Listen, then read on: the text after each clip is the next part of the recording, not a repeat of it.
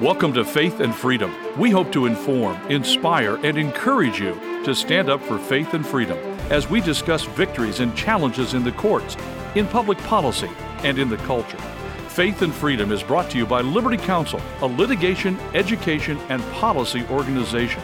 Join us now as we address the latest cultural issues across America and around the world. A Christian teacher who was punished for refusing to use so called preferred pronouns wins a major victory. We're going to be talking about it on Faith and Freedom. I'm Matt Staver, founder and chairman of Liberty Counsel. Joining me is Holly Mead. Well, this is a Kansas teacher who filed a lawsuit after being punished for refusing to use a student's preferred pronouns. Now, this teacher will receive $95,000 in settlement, bringing her legal challenge to a successful conclusion. This case goes back to where this teacher, Pamela McCard, who taught math at Fort Riley Middle School, and she was told that you need to use the preferred pronoun of students. And she said, No, I can't lie. That would be a lie for me to refer, for example, to a female as a male, a male as a female, or a combination of both, or none at all. This particular uh, situation is happening across the country, Holly. And frankly, it is a clear violation of the First Amendment right to freedom of speech because this is government controlled speech where the government is telling teachers or staff members that they have to lie.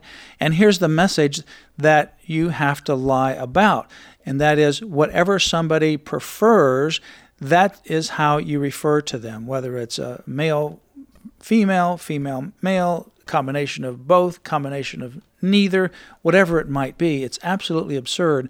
So, this is, I think, one of the first cases, and hopefully there's going to be many more. If you have teachers, you know someone that's facing this across the country, and a lot of these schools are rolling out these policies. Let us know. Give us a call at Liberty Counsel 407 875 1776, or email us at liberty at lc.org. You know, I'd say good for her. This Pamela Ricard, she's a Christian, and she felt it violated her religious beliefs to start using male pronouns for female students. And, you know, this, this is what it takes. Start going to court and filing a lawsuit saying you cannot force me. It's just like, you know, we represented a teacher a couple years ago, they were trying to force him to allow a female in the male locker room. And he said, No, I can't do that. I won't supervise her. That's against my faith. And that's just common sense. We can't have a female in the male locker room. And so teachers have to start speaking up and pushing back and say, No, you can't force me to do this.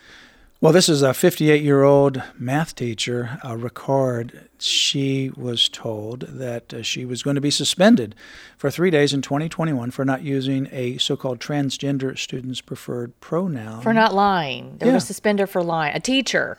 So, after she had been told that this student no longer identifies as female, the teacher reportedly called the student Miss and included the student's last name to avoid the usage of the student's preferred last name. But what is the name on the student's records, on the birth certificate? That's what the teacher will use. Yeah, well, she then uh, asked to, uh, when she was called in, she asked for a religious exemption. She was reportedly denied and feared that she would face additional penalties unless she complied.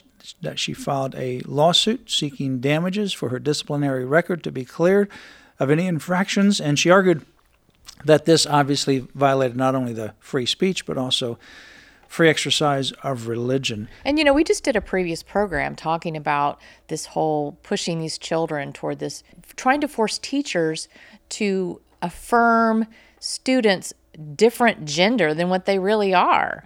That's part of it. Well, you know, I was watching something that um, somebody posted, and it was this girl with heavy makeup, and she was trying to explain, and this was her view. She wasn't mocking how to refer to some of her friends, one of who identifies as a frog, and one oh, of hers who identifies as a bug.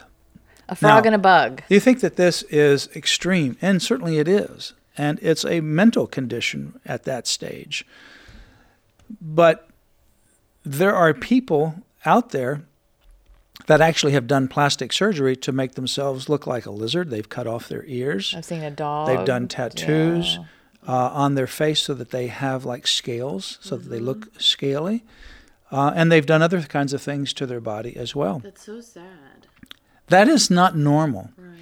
That is not normal. And it is not normal to say that you want to pretend to be the opposite sex. There are times in people's lives, particularly young boys or girls, where they go grow up at certain ages and they may have questions about do they fit in better with boys? Do they fit in better with girls? There is nothing abnormal about that growing up time frame.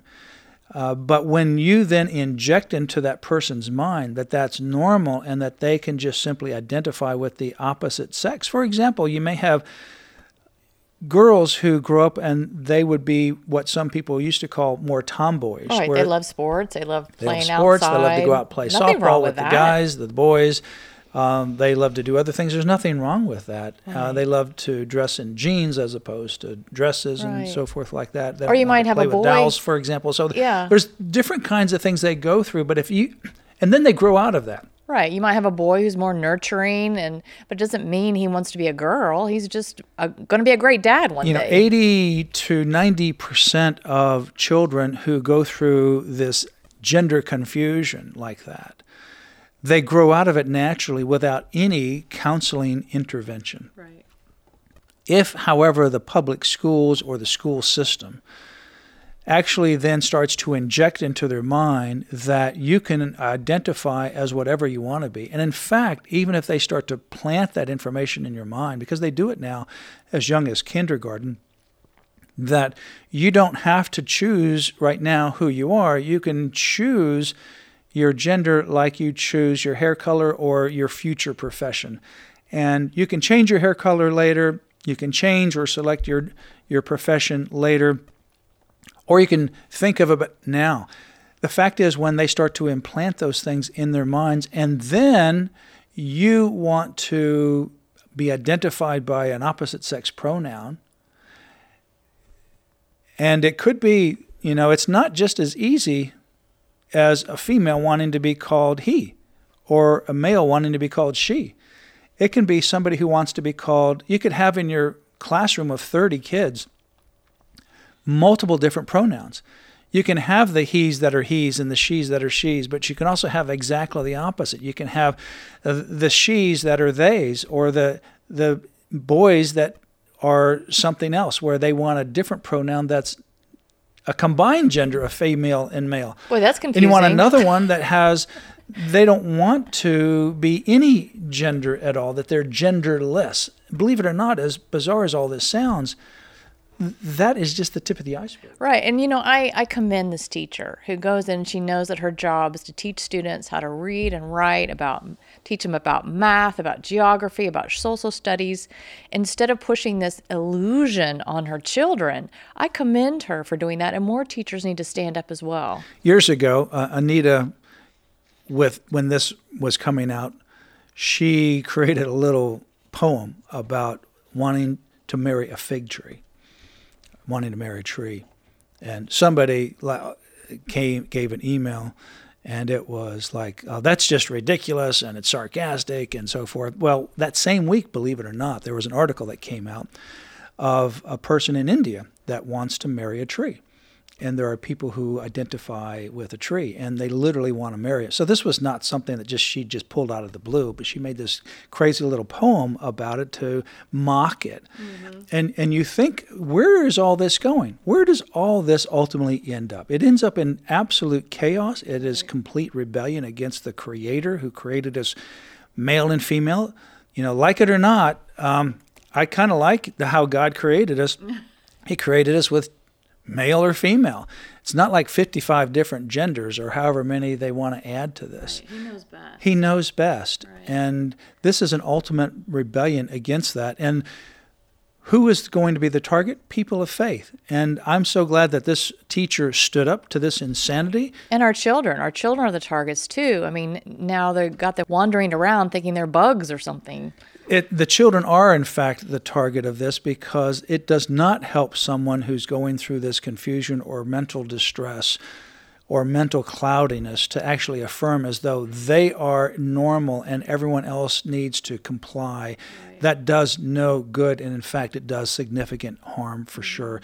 For more information, go to Liberty Counsel's website. This is why we fight for counselors and clients to be able to have the freedom to choose the client and the counseling course that they ultimately decide to overcome these unwanted confusion and gender identity situations. For more information, visit Liberty Counsel's website, lc.org. You've been listening to Faith and Freedom, brought to you by Liberty Counsel. We hope that we have motivated you to stand up for your faith, family, and freedom. Get informed and get involved today. Visit Liberty Counsel's website at lc.org, where you can obtain email alerts and other information to keep you informed and involved. The website again, lc.org.